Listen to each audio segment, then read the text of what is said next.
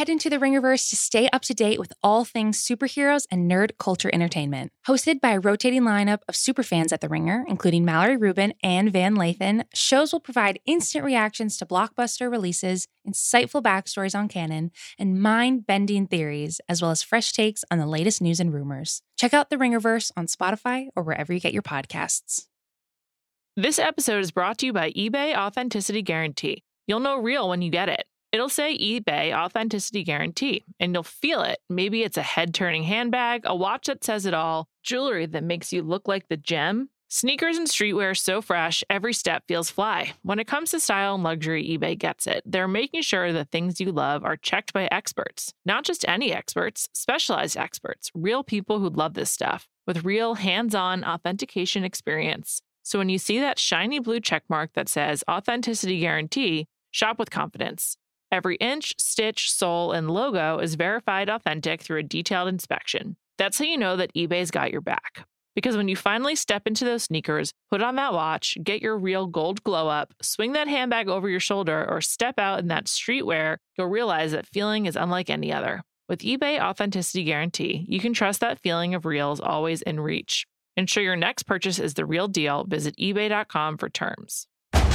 On May 10th, Kingdom of the Planet of the Apes is coming to IMAX and theaters everywhere. What a wonderful day! This summer, one movie event will reign. It is our time. They stole my village.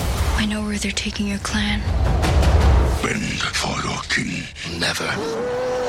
Kingdom of the Planet of the Apes. Only in theaters May 10. Tickets on sale now. Rated PG 13. Some material may be inappropriate for children under 13.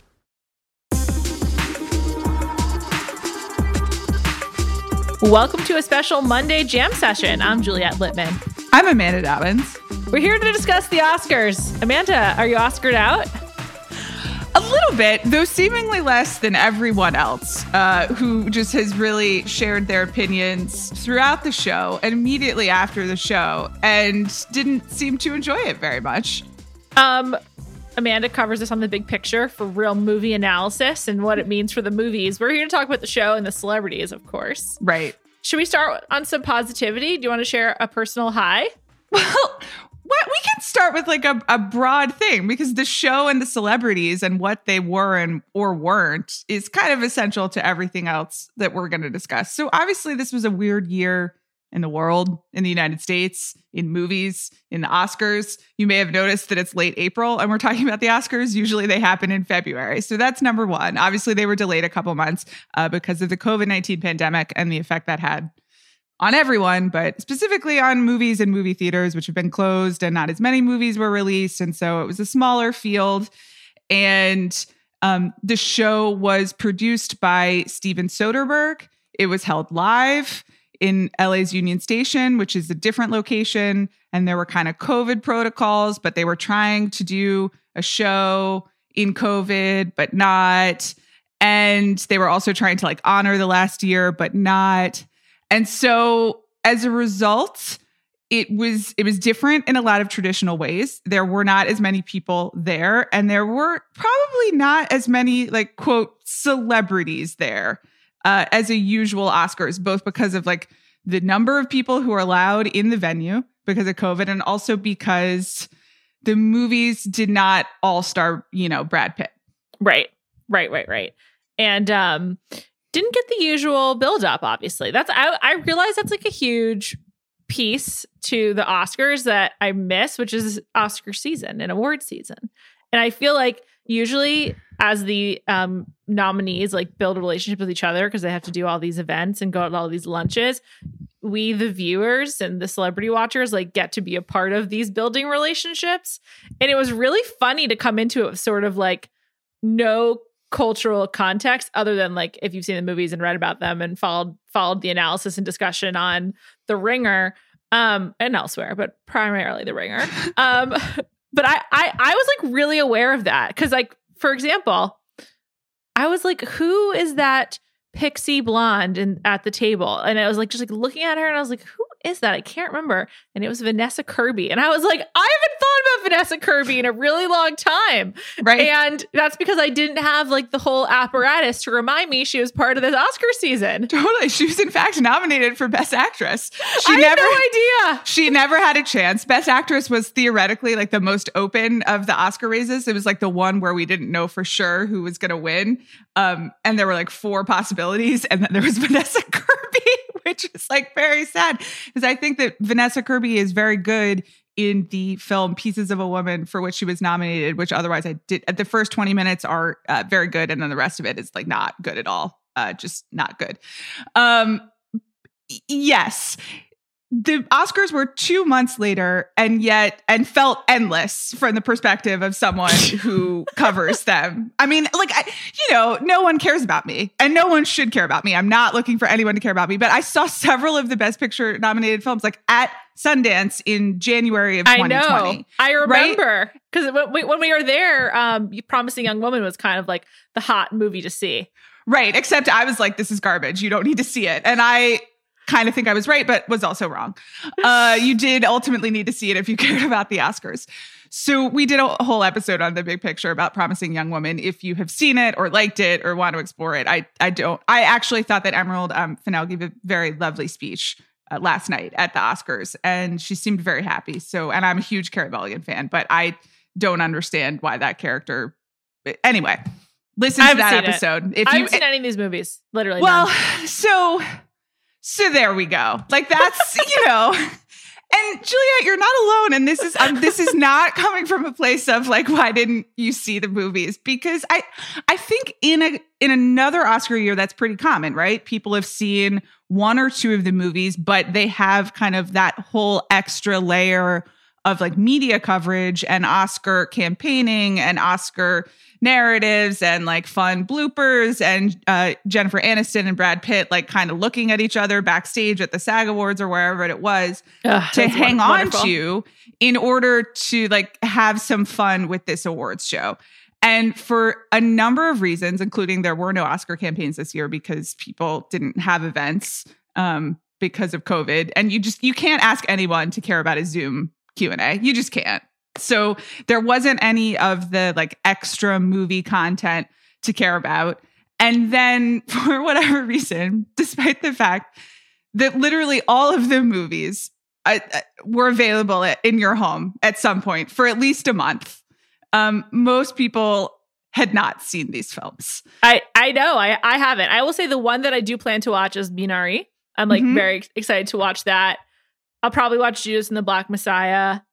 Well, And I and, think- I think that, that, might be it. tricky. Judas and the Black Messiah is tricky because it was available on HBO Max for a month, and then it's no longer available, and then it was nominated for a bunch of Oscars, and somehow they like didn't make it reavailable to people because of various I you know licenses. know all of that anyway. well, you know, but it's like because that's like a whole complicated Hollywood industry thing that like does affect all of this, but isn't really interesting.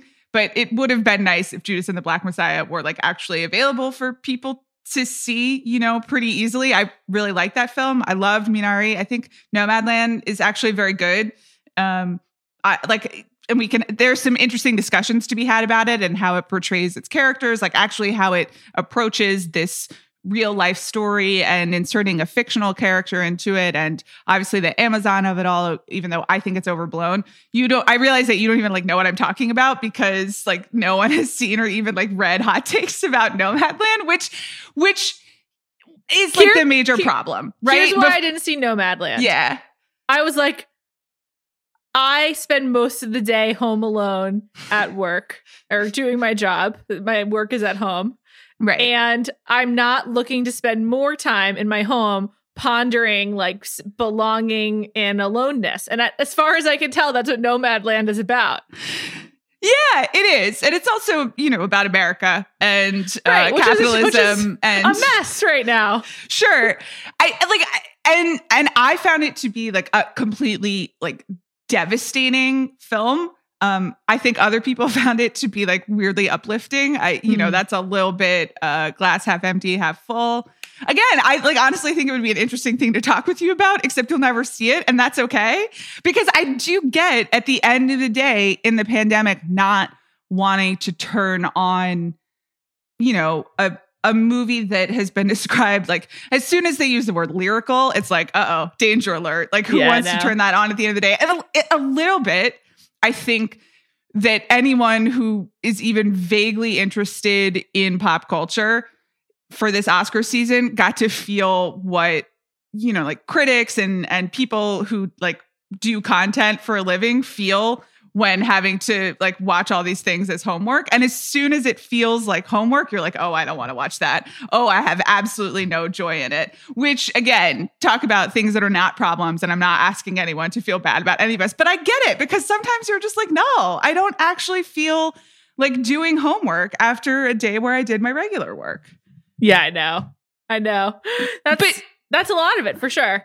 But so, I'll put all that together and then ask people to watch any three hours award cer- ceremony. And it's just like, it's a lot to ask of the Oscars to make something enjoyable to a lot of people who haven't seen the movies Yeah. and who and the movies which don't really feature a lot of quote household names in the way that you know they did in the 90s or the 2000s Or or frankly last year.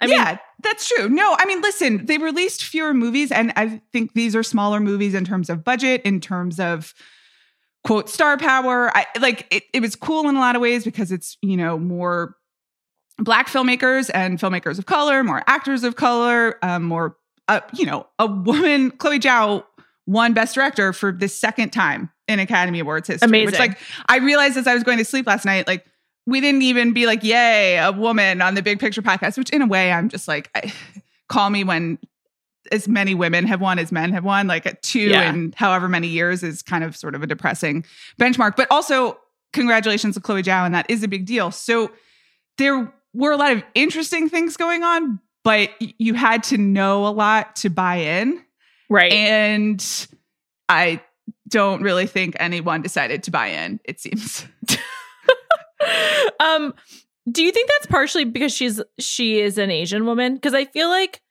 the last time i can think about like a woman filmmaker being so celebrated was kathryn bigelow. Yeah. And i just feel like part of that was also like kathryn bigelow had a narrative that we like all could have fun discussing which is she dated james cameron she like paid her dues she did this war movie she you know she just had like a lot of sort of like very classical Hollywood tropes, whereas Mhm. like Chloe Zhao is so far singular. Like hopefully Mhm. she won't be going forward, but I do feel like part of it is like there's not the same kind of like sensational language around like the great work of Chloe Zhao, and she's just not celebrated. Women aren't celebrated in that way yet. I'm sure that's true. I think also sh- it was such a foregone conclusion, which is like Yeah. the other tricky thing about all of this was that for the most part we knew who were going to who was going to win the Oscars if you're paying attention like in November or December of last year and again it's April. And Right. so Nomadland and Chloe Zhao have been just recognized at every award ceremony at every guild like across the board she's been on the cover of magazines you know she's making a marvel movie next like this is really it is just kind of like predetermined to be her moment and i think she in the film community she's like definitely been celebrated and honestly like last night she lost a couple of awards that she was supposed to win. I mean she didn't lose um best cinematography but nomadland was expected to win it and it did not. She was expected to win adapted screenplay and she did not. That was one of the oscar picks that i got wrong. So i think that there was just kind of some i don't want to say fatigue because i think everyone was very excited to see her but it was it was expected right Mhm. and that's another problem when you add two months on to the oscars is that it the, the there's already usually such a lack of drama by the time you get to oscar night and there was just no real drama except for the unwanted drama at the end of the Oh evening God. God, God, Yeah. God. Um, I want to ask you some questions. go for it So this is not the first time that the presenters have like had to do direct address to the nominees. So yeah, let's listen. Let's just let's name names. Laura Dern. Everybody wants to talk about Laura Dern, and we all love Laura Dern. But go She's ahead.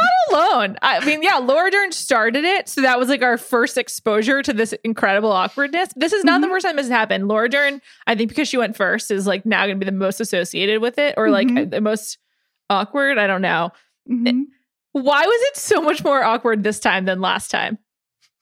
Well, because they were going for an intimate experience. And like that's that's playing with fire. And even as I say the word intimate, I get like a little squirmy. And I say that as someone who actually enjoyed this. But what they decided to do with this show, which was produced again by Steven Soderbergh, who I love, is Me too. m- make it like a clubby f- for the presenters, for the movie people only, right? And it was the the thought was that you would like actually honor the presenters. And it's like wow you got nominated for an oscar. That's a really exciting thing. We're going to actually like give you some time and make it about you instead of making it about whatever five movies disney has coming out at the end of the year. And i'm shouting out disney because the oscars are broadcast on abc which is owned by disney and they do often use the oscars as a way to advertise their upcoming stuff. And in instead of it being some you know large advertisement for hey movies aren't they great? It was laura dern being like daniel kaluuya like here's what you taught me about black panthers which uh, like you, well, that was a choice. And it was definitely um there was a lot of dead time. There was a lot of like earnest small talk at a cocktail party energy to it. And I would have thought that you, Juliet, who thrives on weird small talk at parties, would really enjoy it. And that I, Amanda Dobbins, who would rather hide under a table than participate in any of that, would not like it. But I did. It didn't seem like anyone was having fun in the room. It just seemed like everyone was trying really hard to be like, this is awesome. It's the Oscars. yeah. But like outside from when the moments when people won, and Yeah. I think people sort of seemed like genuinely happy and and joyful. I was just like, no one really seems like they're having a great time. And I don't know, it just didn't seem like a fun party. And like watching an unfun party on TV is so uncomfortable. Plus, I, I there's just like so much to dig into. I just like this is my main note, and I was texting you about it. I talked to you about it already. I love Soderbergh. I Mhm. respect a great tracking shot. I just Mhm. like that's this is not the place. I all of these tracking shots and like these circular tracking shots made me feel like I was on uh, like a boat and was getting nauseous and I was like seasick from watching. And I was like, okay, I'm gonna watch Mare of Easttown now. I'll finish this later. Right. So Soderbergh shot it in widescreen, and the framing, I would say, was quite notable because Oh my at, God, it was at no point I liked it. I thought it was like, why not do something interesting? And I think also because we didn't get the traditional reaction shots at the Oscars, what you had to do is you had to use the frame, the weird framing. To just like look in the background as someone, you know, the shot was on someone, but all of the reaction shots and kind of extra info you needed was in the background of the wide shot. Yeah, because he kept, they kept putting the subject on the right or the left, so they weren't Right. centered. And so then you had to yeah, and I was just like, this Well, is not. I- That's I how you get some color. I was also like, maybe they have fewer cameras and fewer camera people because Mm-hmm. of COVID. So maybe they have to do it this way. But I just like, I hated it. I was just like, this feels like a, a bad Twitter live stream of some kind. I just really did not care for it. I enjoyed it in that it was like something different. And also, you know, maybe it would be a good time to talk about this in comparison to a traditional Oscar show and what people usually expect and want from an Oscar show, which is uh, bad framing and a lot of razzmatazz, right? A lot of songs, a lot of, they want some stand up comedy. They want people taking selfies and delivering pizza. And I like a, a successful bit as much as the next person. But I would say that the ratio of successful bits to like, you know, awkward comedy routines that fall kind of flat in a traditional Oscars, you know, it it's the same amount of time spent staring at your screen being like, oh my God, what's happening as last night. It was just like a different way to get to that ratio. I felt like this was trying to be cool. I felt like this was just trying Yeah. to go for a cool factor. And I just like, I guess I'm not looking for award shows to be cool. I mean, like, I don't know. The setting was really cool at Union Station. I liked that. It looked really beautiful and it seemed like a nice place to spend time. But I don't know. I was just like, this isn't the time for an experimental Steven Soderbergh project. And I love Steven Soderbergh.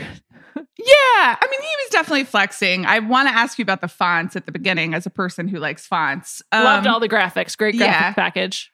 I I think maybe it was trying to be cool, but I think honestly, maybe like the sin even though I I was moved by it at times, was like it was trying to be earnest, Mhm. and it was like a pretty um uncynical emotional show focused on the people there.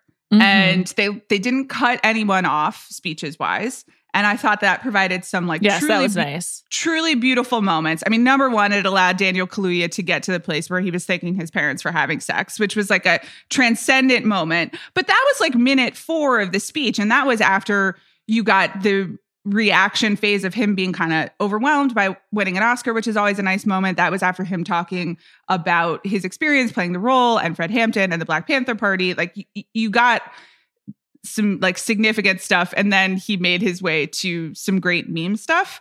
So you wouldn't get all of that without like the extra time and the kind of the shagginess and the sentimentality, basically.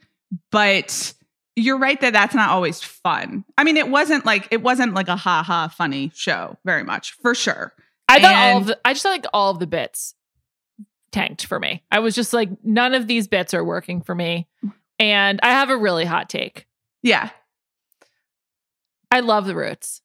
Mhm. Questlove, I think, is probably one of the most living talent, one one of the most talented living musicians. Mhm. When I was in high school, I went to like a million roots shows, had all their albums, love them. Okay. No other DJs in America who can do an event of this kind? I I don't understand. Where's our DJ pipeline? Where's the DJ bench? Why is it only Questlove? And I love Questlove, but like, and I think he's probably one of the most like important people in music of all time. One of the probably one of the top important Americans currently living, maybe ever. But like, why is no one else ever DJing a Hollywood event? I literally like, I do not get it. I think in this particular case, he was DJing because then he was able to present the trailer for his upcoming di- directorial debut, Summer of Soul, which um, is a fantastic documentary that I saw at Sundance that I like. I recommend. And so, th- and like he really did like stare into camera at one point and be like, "Here is the trailer for my movie," and I have to assume that that, that was like part of the terms. Uh, in which Questlove agreed to be at the Oscars. And I was just like happy for Questlove to get to present his trailer, you know? So Sure. it was okay with me. I think there's I think there's other ways to present a trailer. I'm just saying there's where are the DJs? Where are Sure. the other talented musicians? When I mean, I don't know. There obviously are out there. I I thought um I thought I just as I was watching, I was just like Questlove has been doing all of these for so many years. There's got to be someone else who we should try out in this experimental Oscars. Yeah, I, again, you mentioned introducing trailers. There's one of three trailers that were introduced. The other uh, were more traditional uh, um, introductions Heights. of In the Heights uh, with! Lin Manuel Miranda just like randomly in a theater doing a little Zoom thing, and then um, Ariana DeBose uh, introducing uh, the West Side Story trailer. Uh, I will just say that Questlove's introduction was my favorite of the three, and I will leave it at that. I'm so excited for in the for in the heights. I was like, I've just been pondering like what is the ideal experience for seeing this film. Like I I am like, should I try to go to a screening? Do I wait for like my perfect companion who also is obsessed with this movie to see it with me? Like I'm so excited. So that was my favorite of the three. I didn't watch any of the pre-show. Mhm. Um, I heard there was performances. Ariana DeBose is, was is a musical theater actress who's um in West Side Story, among other Mhm. things. She's was also in Hamilton. Um, Can I just say that her Wikipedia page includes the incredible second sentence? She premiered the role of the bullet in Hamilton. Oh, nice. Yeah. Well, Um, big role. okay. I imagine Death so much it feels more like a memory. One of the iconic lines from the from the musical, which she's a part of. Okay. Um, what was it like? What was the purpose of the pre-show? So they moved all the original song performances out of the main show and to the pre show. And as someone who absolutely loathes both the original song category and the original song performances at the Oscars, I was thrilled by this. Um, I just, they, they're always just grind to a halt and are uh, ridiculous. And they do serve the function that maybe you were missing of like, oh my God, it's Lady Gaga at the Oscars, or oh my God, it's, you know, Adele at the Oscars. Um, and I loved it when Adele sang Skyfall at the Oscars. And Oh, I yeah, liked and and I think we all liked it when Bradley Cooper and Lady Gaga were like um uh, you know, doing their quote performance. Sure. Um but it does get like star power and is also sort of accessible. You don't have to have seen the movies in order to quote enjoy the song performance, primarily because the songs never have anything to do with the movies themselves. They're just tacked onto the credits. But any case, these were moved. They were pre-taped mostly on the the roof of the new uh, Academy Museum, which honestly, it seems like a great view. Remember last year they spent like a long time like talking it up. Well, they did again this year because Juliet, it's not yet open. Believe it or not, it was delayed by COVID. Um, so and that was interspersed with instead of a traditional red carpet, they did kind of like um, a pre-party in a lounge area right next to Union Station, and they interviewed nominees um, in a red carpet style, but with like a little more with, with more like ambiance of people lounging around on um, on Roche Bobois cushions, which I just noticed because I, they're very recognizable. I thought the flowers at the lounge uh, were very nice. I have to say that the pre-show uh, experience was my worst viewing experience of lockdown. Um, I hated it so much that and, and that like honestly it maybe influenced my experience of the show itself because it was so Uh, like hyper hyper theater energy isn't it amazing that we're here at the oscars that super like broadcastery like substanceless just jabbering type interview for uh, you know plus like performances of songs that are not my type of music for 90 minutes that I was like, oh my God, anything with this. Anything but this, please. And the show was obviously like quite different. I thought I think they got all of their like kind of promo, Hollywood's biggest night out in the pre-show. And maybe maybe it should have been a balance of the two when it comes to it. But I I honestly just had to mute the pre-show at some point. I I couldn't physically be in the same room with it making noise. It was just not for me. Um, Damn. And Ouch. it well um, people felt that way about the actual show. So to each their me, own. Me too. I mean, I I like was catching up and I was like, I can't watch a lot of this. Also, it just was boring. I just miss celebrities like looking like they're having fun. That's the main thing. Right. And, I- you know, I think in some ways they weren't having fun because it was th- that, that's the other thing. Soderbergh is on record as being like the Oscars actually aren't fun. When you go to them, it's not fun. It's really it's like a it's a TV production. It's not a fun ceremony. It's really awkward and everything is staged. And so I think he was trying to just like do something for the actual nominees. But you're right that it wasn't produced. And then I I think also it just it was not meant for like millions of people around the world who haven't seen the movies and Yeah. that was like maybe a mistake. I as someone who had like seen the movies and had to watch this the whole time was kind of like oh this is interesting. But you know it wasn't a mass pop cultural event in the way that the oscars are always are. And in some ways that to me is like an accurate reading of the pop culture landscape and it's like very Soderbergian to be like 5 years ahead of the fact that there's just no mainstream anymore. There's like nothing where the entire world watches the same things and wants the same things but also like probably too soon to provide you know the the version of that for just I don't know, 800,000 people who had watched all the movies. I think more than 800,000 people watched the Oscars, but I would guess like maybe 800,000 people have seen all the Best Picture Right. nominees, if I had to guess. I just thought, I just thought, yeah, I think you made a good point. Like he didn't. This wasn't like a, a celebrity spectacle for like just like a like a, a wide audience. This is like Yeah. for people who like really care about like filmmaking because Steven Soderbergh really cares about filmmaking and has been lamenting the fact that people don't care about it anymore Right. for years. But I was just like, this is. I, I found it honestly just like so disappointing. I don't know. I just love an award show and like I just. Co- COVID has ruined so many things Mm-hmm. most notably, you know, I mean, uh, whatever. It's just, it's just really killed the award show. Should have just given out awards in a small ceremony. Guess you can't do that. Can't give the ad- I mean- advertising dollars. They kind of did. Like that's the thing. That's what they did. They just televised it. And it Yeah. and it wasn't the Oscars. And there is a little bit of meeting the moment versus having to meet the advertising budget, as you just said. And like, you know, once again, the the contrast between the, the pre-show and you know the multiple ABC and Disney stars promoting their projects and like frankly like the the Cadillac sponsorship shows that and you went from like this very like quiet emotional show to just like being like and now Cadillac which it it it was a mismatch of what we typically expect from the Oscars and like what was actually happening but you know I it was also it's been a mismatch of a year, I guess. Yeah. 100%. Um any outfits you particularly liked? Angela Bassett. Oh yeah, she looked great. I thought that it was a pretty down year for the Oscars red carpet uh, for, uh, for Oscars fashion as well, especially the the women. I just thought like the palettes themselves, everyone looked really washed out. Um, not everyone, but many people. I um I thought that like everything with the show peaked with Regina King, which was the very beginning Yes. of the show. Yeah. She looked amazing. I loved her haircut.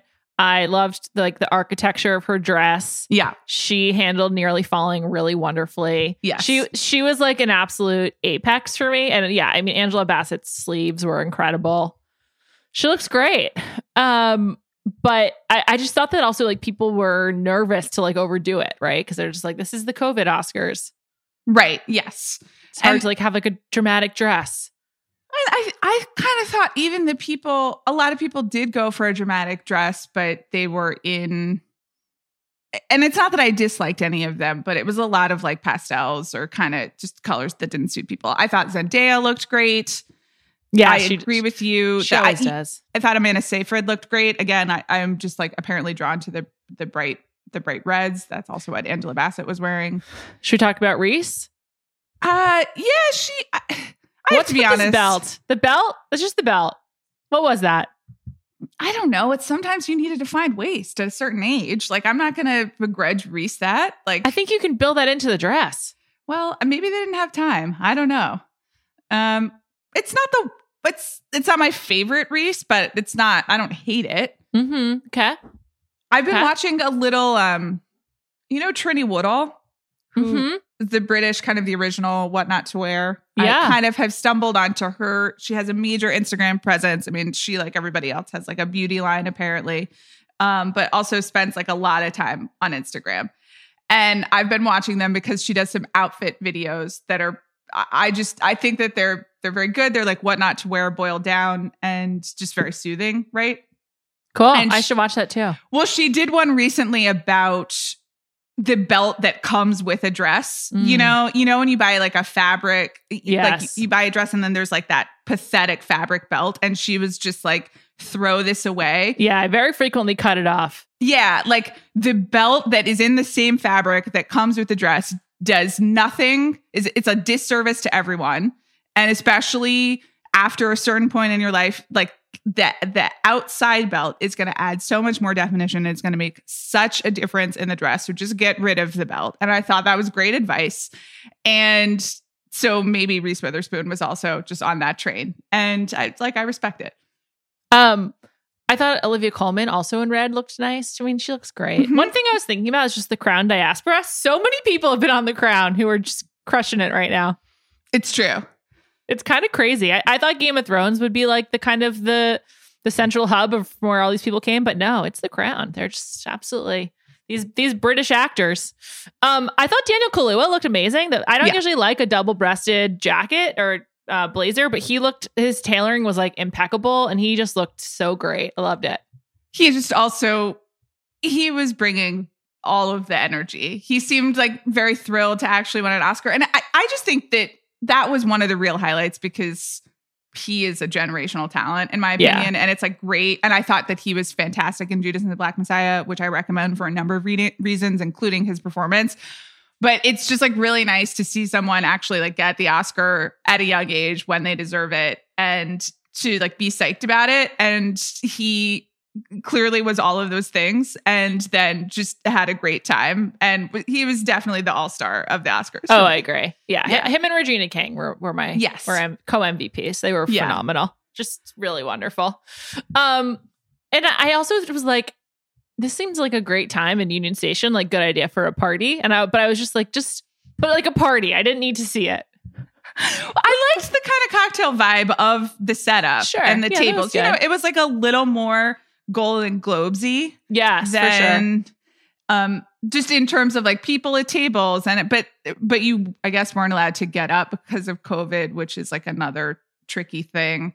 But it just looked nice. It reminded me of like when we all used to be able to go to like cocktail bars or just bars and sit in booths and it have have it be a little bit fancy for a couple of hours. I agree. I liked it. And I and I and I thought it looked like great in the the space of, of the large room, you know, like the set the the set design and the production was obviously done with care. It looked good. It Yeah. maybe was like a little static for 3 hours except for when the camera was moving around and um, making Juliet dizzy, but it like, you know, they used what they had. Um, should we talk about the Brad Pitt moment? Sure. I mean, first of all, hello, Brad Pitt. It seemed like a lot. Maybe this is just me projecting. Um, but I was like, are we? And obviously, um, yeah, obviously, Yuh-jung Youn was like excited to see him and just threw us all a bone by having a little bit of fun up there. But I was like, yes, Brad Pitt, I'm so happy to see you.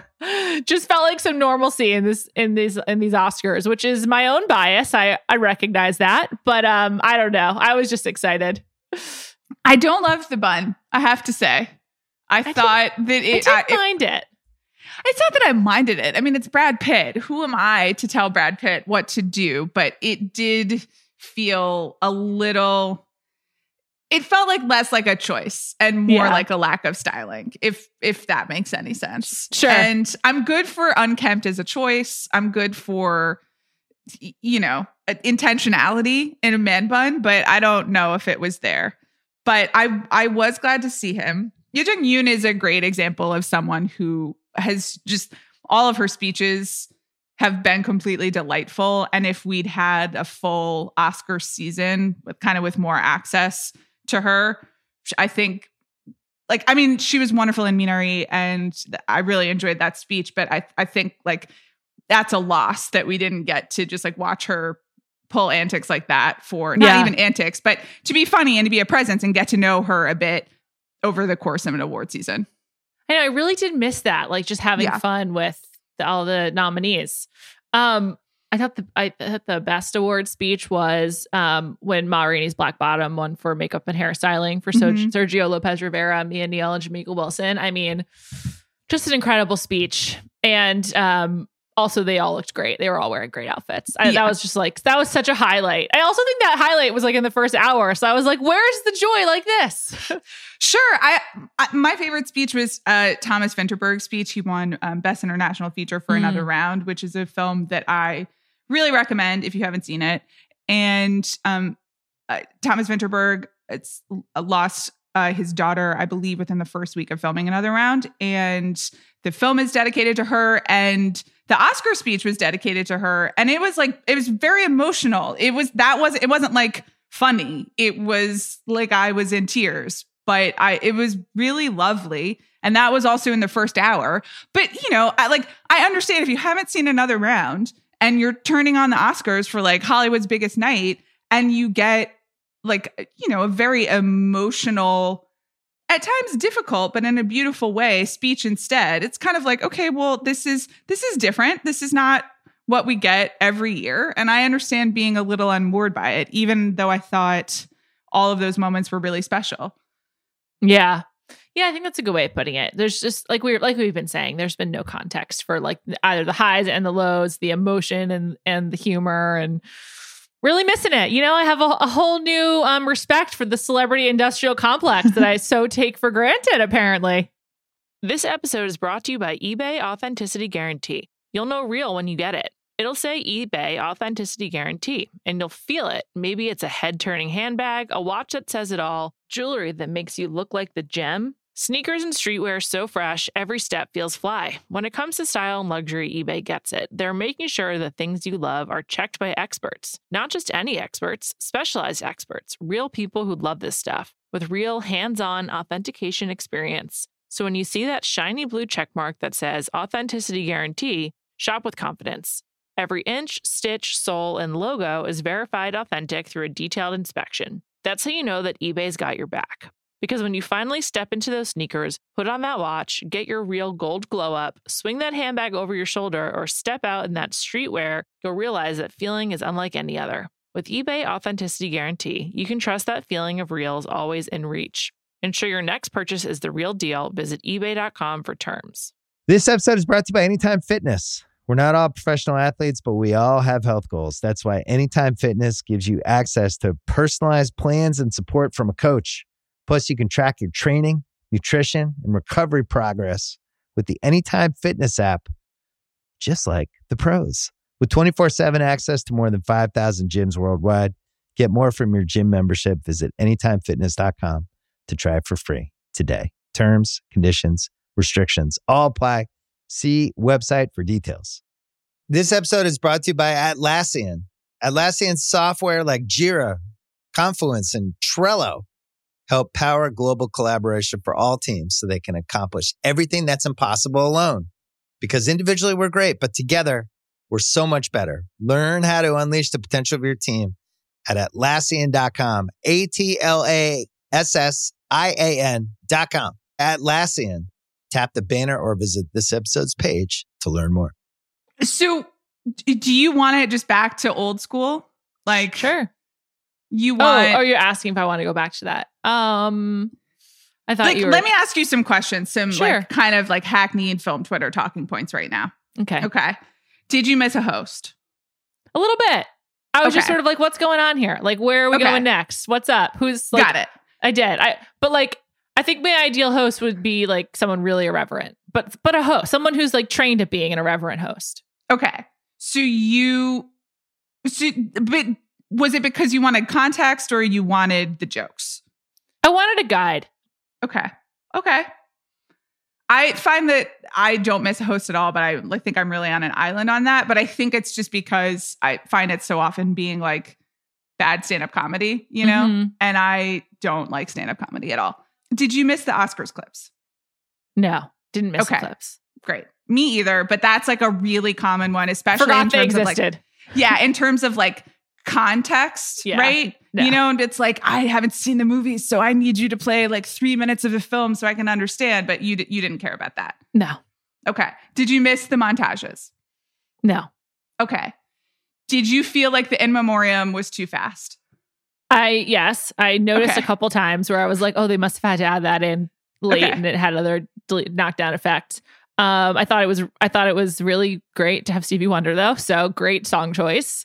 I agree Um, with that as well. I thought it was a good in memoriam. Um, I have been watching a lot of Arrested Development, so I'm part of the chorus of people who are mad about Jessica Walter, and I also think Naya Rivera is really important to a, a big part of people like who like love celebrities. So I thought that was a, a weird snub.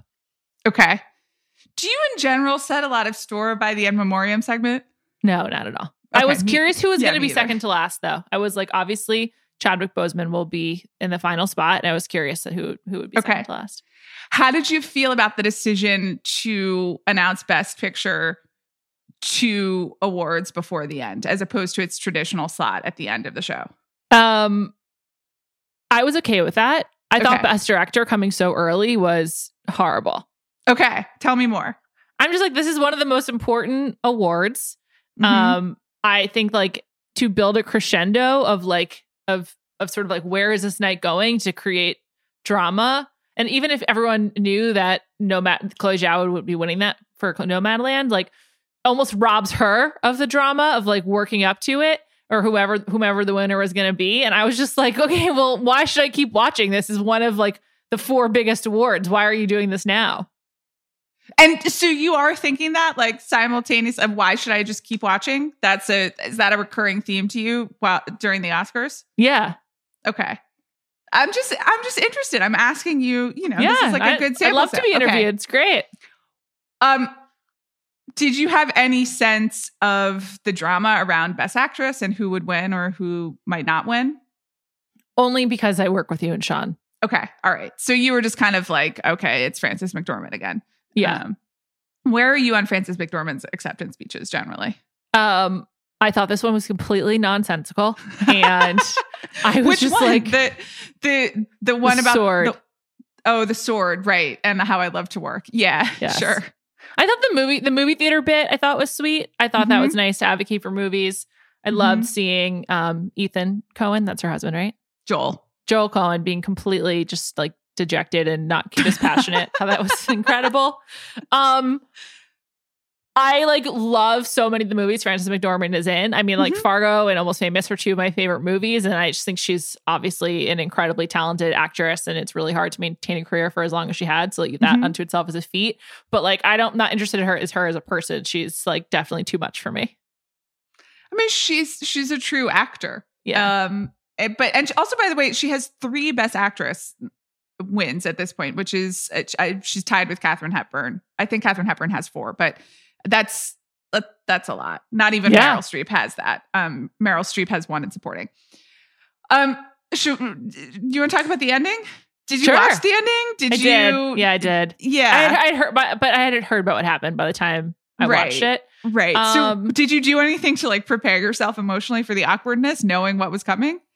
You know, I just felt really sad. I just felt sad because Chadwick Boseman means so much to a lot of people. And I was bummed out that his Chadwick Boseman's family and his fans weren't able to del- to sort of like feel community in this like final celebratory moment. And I thought that was really sad and also really spoke very loudly about like how much you people have to like push through change because at the end of the day you often might you often won't get it. And like the sort of like traditional values will hold on for longer than you might want them to. So it felt it felt like a really big metaphor and also a lot of sadness to me. But I, I was probably reading a lot into it given like 12 hours to think about how this happened. Yeah, and I think also just the decision to make it the last award as soon as they announced that it, Best Picture was kind of third to last instead of last, I was like, oh, I see what they're doing here. They're going to do Best Actor last, and it'll be a tribute to Chadwick Boseman. Um, and and uh, you know, al- allowing his family to have that moment as the closing of the show, and that's like, and that would be, I thought, of a piece with the show and with the year, and obviously when that didn't happen and it but it was in that prime last moment and then it was like the show is over that kind of made the Anthony Hopkins victory even more jarring. And I think you know disappointing to a lot of people though I I, I will just say I like I wanted Chadwick Boseman to win and I thought he was wonderful in Ma Rainey's Black Bottom. And I also think as you said just like a tribute to his to his career and what he meant to fans um and and and to his family. I, like I've I very much wanted that. I do also think Anthony Hopkins was like extraordinary in The Father. Like I, he just he was very good and I I think it's bizarre to remove Best Picture from being last because I everything I've heard and everything all Mhm. indications point to movies being like big collaborative efforts and a lot of the Right. most touching speeches were about that collaboration. Mhm. So to end on the two two primary acting awards, I thought was like a disservice or sort of like unfair to everyone that works on movies. And I feel like some, in some ways producers are like overrepresented in the Oscars, like you know, because they get to go on stage to win. They get to go on stage when they when they get these wins. But I do think that like for a movie to win Best Picture, everyone who was a part of that movie can like celebrate it and be like, I was a part of that. And I thought I thought that was just kind of strange. And I understand sort of setting it up for the Chadwick Boseman moment, and that would have been really meaningful. But just in like the grander scale scheme of like what that says about what you're supposed to celebrate, sort of, I, I thought sort of sucked.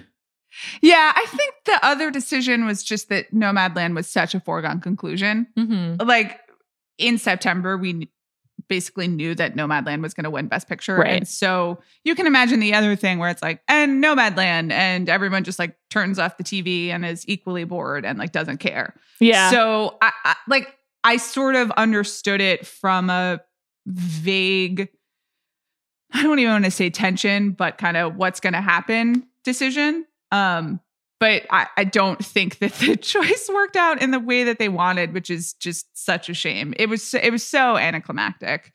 Um and you know, Anthony Hopkins was not even at the Oscars, which He's 83 years old. And if you follow Anthony Hopkins on Instagram, which I actually recommend that you do, it's very delightful. He's been very forthright about the fact that he's just like, he got vaccinated. He's in Wales, which is his, uh, where he's from. Like, he has just been very up on the fact that he was not going to the Oscars.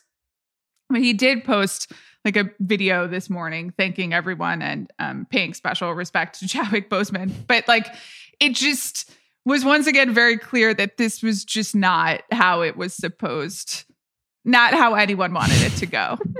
um, which in a That way, I guess is, which is it fitting for Yeah. for the awards show for the year for I for movies i guess it's like this is not how people want movies to go right now in general and i say that as someone who really liked a lot of the movies that were nominated this year but it's, it's tough times um It really is. but i just don't know what i mean i guess i guess you do more skits at the oscars I think you have to create ambiance, which you know has to be a post-COVID world where people feel Right. comfortable and being near Yeah, each other, yeah. having their masks off, and can not be worried.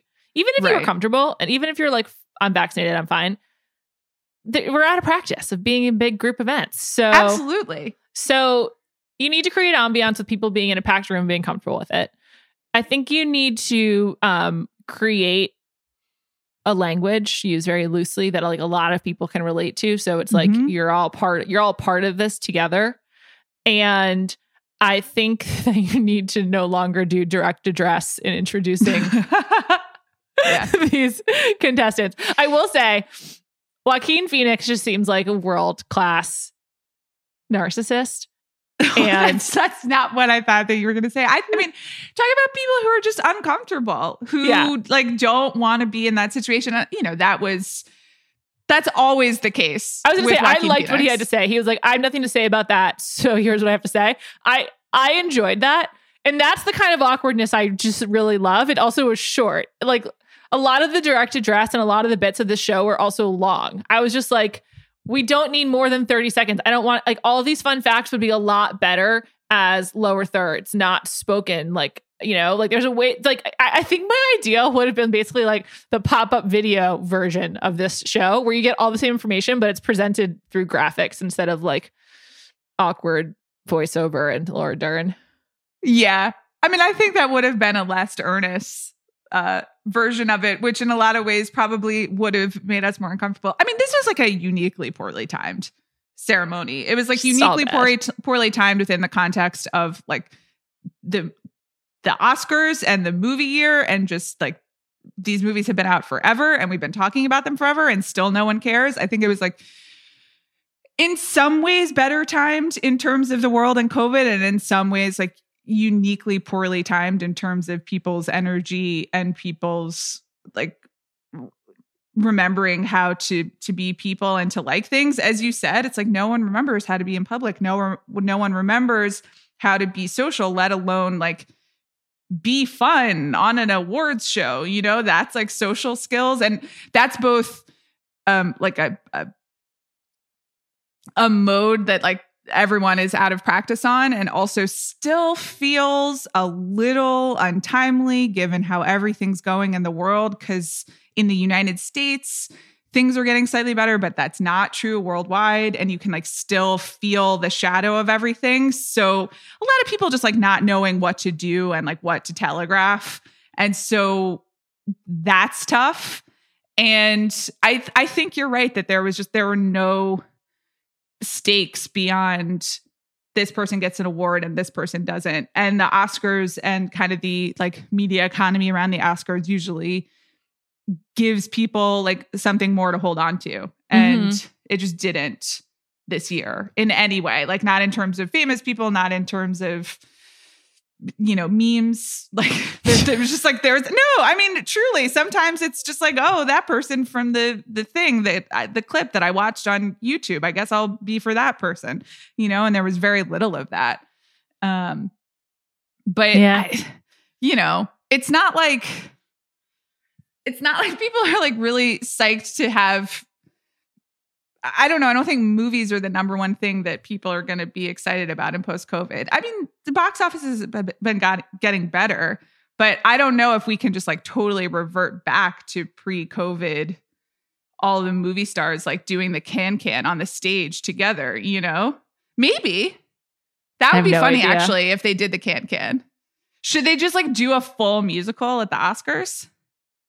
I do think they need to channel the like Billy Crystal type of Oscar show for the next Yeah. one. Something that's like campy and over the top, but everyone's on the same page about that. And it's also like someone's hosting that is generally, genuinely, and universally liked. Well, that's the the thing, right? Can anyone be on the same page about well, these I just things wanna say- anymore? just like last week, and as you and Sean discussed, all roads lead back to The Rock. The, I'd like The Rock to host the next Oscars. Yeah. I mean, I think he would be pretty good, except then he uses it for like as a presidential campaign, and then like suddenly I'm not on the same page anymore. What about know? the cast of the Fast of Fast and the Furious? Or like, what if it was The Rock and Vin Diesel, and they had to like fight out who got to be like be more dominant in hosting the show? I don't know. Just some ideas, you know. Just let's bring it. Or like, what if they also? I don't know. I'm just trying to think of like other people who would be down for a lot of like sort of bits that might seem beneath them, but like because of their stature, like we, we just need them to to do it. I don't know. But that I think a Billy Crystal type show is sort of where I would like them to go, which is like really over the top and it's like ridiculousness for an award show and we're all on the same page about that. Yeah, I just I it's so hard to get everyone on the same page. That's like the that's the thing, you know? It's like there can be a Billy because there's no Billy Crystal type figure except for I guess The Rock, but then The Rock is going to run for president and so it immediately becomes about politics again and then everyone's just like very angry. Like I it is it's sort of an increasingly it's a tricky one to solve as everything kind of gets fragmented. Um I'm just thinking of, of Avengers that could host the Oscars. That seems like it could also be a solution. Like I I don't mean, know. they Like, probably just should have them what if all. Robert Downey Jr. hosted? but I as think Tony he's, Stark. but he Back retired. to li- back Like, to life. Like no spoilers for a movie I- that I I, barely remember that came out three years ago, but like that guy's dead, and like maybe they'll bring him back to life because they often do. I think also I don't know whether. Well, I don't know who's Captain America now because I haven't watched Me Falcon neither. and the Winter Soldier, but uh, and you know it's like one of those things where like different people can take on the mantle of Captain Yeah. America, I believe. Yeah. So maybe all the Captain Americas could host it, but like I'll just be real. I'd be salty throughout that entire awards show. I'd be like, I don't like Paul this. Bettany, The Vision. No one knows who Paul Bettany is, Juliet. Huh? Like, like, like even people who watched WandaVision and like talked a lot about their and grief saw the film Wimbledon. don't know who Paul Bettany is. Like, they don't want Paul Bettany to host the Oscars. They want Vision to host the Oscars. But I also think he's dead, right? Because they cut the thing out of his forehead. I think it's unclear at the end of WandaVision what happens to the Vision. Okay, great. I, I that's know. great. That's because what we need is just like never ending. You know, that's that's the kind of confusion that we need at the Oscars. I don't know how to fix the Oscars. I like I I don't I I, I kind of just hope that this year is an exception, right? That it was just like a very weird year and very weird timing. And to the extent that we can at least go back to like a normal schedule and people in the same room and like slight more production, that that solves a lot of the issues. But I thought I Emmanuel. Acho did a great job for The Bachelor, so maybe we should call it Emmanuel Acho. well, that's Just throwing it out there. I know, but I was I was thinking a little bit about that as someone who doesn't watch The Bachelor, but who like reads things about it. And then when something big happens in the world, I actually I didn't even watch the after the the Bachelor special. I watched some clips and I listened to your podcast with Wesley, which I thought was excellent, by the way. Thanks. Um, but it is really interesting because that's kind of that's like where all culture is going, right? Where it's like there is a thing that has a a dedicated group of, of fans and viewers and experts, and every once in a while there's like a larger storyline that people dip in and out of, and otherwise it just kind of keeps turning. And, and by the way, that's like a pretty callous way to explain um, the last season of The Bachelor and particularly Wow. Matt James's experience. And I hope he's well um, because it seemed like that there was a lot going on there.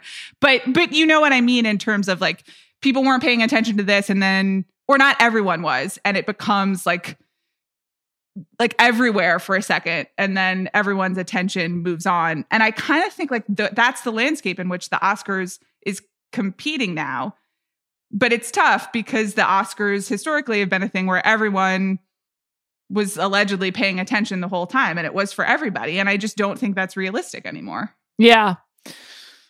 I think Emmanuel Acho might, may be my best suggestion. I need to think about it. Okay. Maybe Rachel he and know- Van. Does he, Rachel and Van would be good. Van Although I won an Oscar, so that's true. I do. I I love Rachel so much, but it's like a bit on higher learning that she doesn't.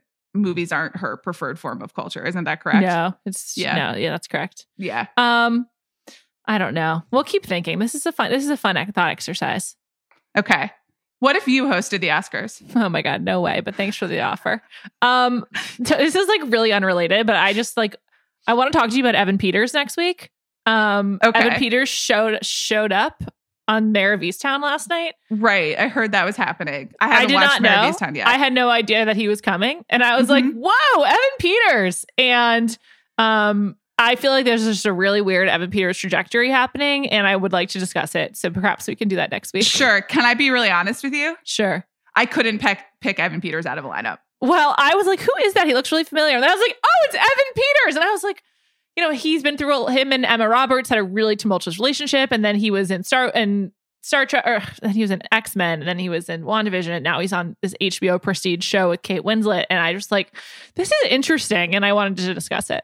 I think Evan Peters is a name that I've read in like tabloid headlines in my RSS feed for like three to four years. Longer, Amanda. It's, it's just like he's been around. And I've just never Lurking. clicked through to even look at what a photograph like t- looks like in those pieces to go with his name. Um, I again, and that's uh, that's pop culture now. I guess like it is pretty weird that I could know who that person is and just like also not at all. Yeah. If you want a real downer, but you're just looking for for good television, Okay. watch the Mare of Easttown. It's really good. I I liked the first episode. I'm a little concerned that it's too much of a downer for me. Doesn't get better in episode two. Yeah, no. Nonetheless, check it out. Okay. Um, thanks so much for listening. Thank you to Erica Cervantes for producing this episode. We will be back next week on Tuesdays as per usual.